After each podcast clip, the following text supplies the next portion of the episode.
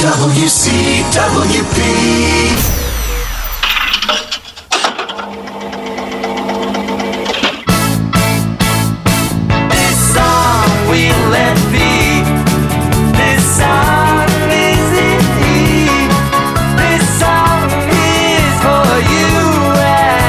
Welcome to This Song and the stories behind the songs, the who, what, when, where, why, and how of our music.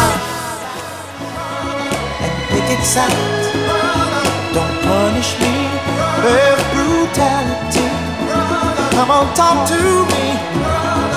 You can see what's going on. Yeah, what's going on? Tell me what's going on. I'll tell you what's going on. Marvin Gaye's first attempt at songwriting and production with Motown's songwriter Al Cleveland and Four Tops member Obie Benson resulted in What's Going On.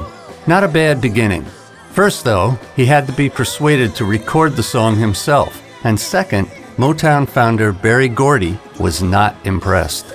But the song was an immediate hit, and this seemed to change Gordy's perception.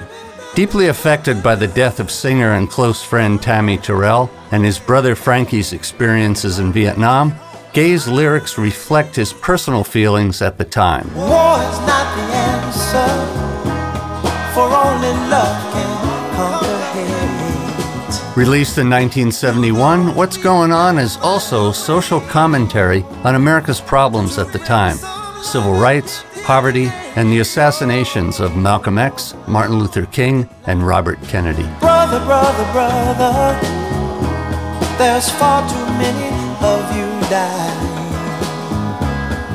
You know we've got to find a way to bring some loving here today. Yeah. More renowned for his love songs, no one really expected an anti war song from Marvin Gaye, and it was one of the first Motown songs to make a strong political statement. All in all, this song is a powerful reminder of how the world should be.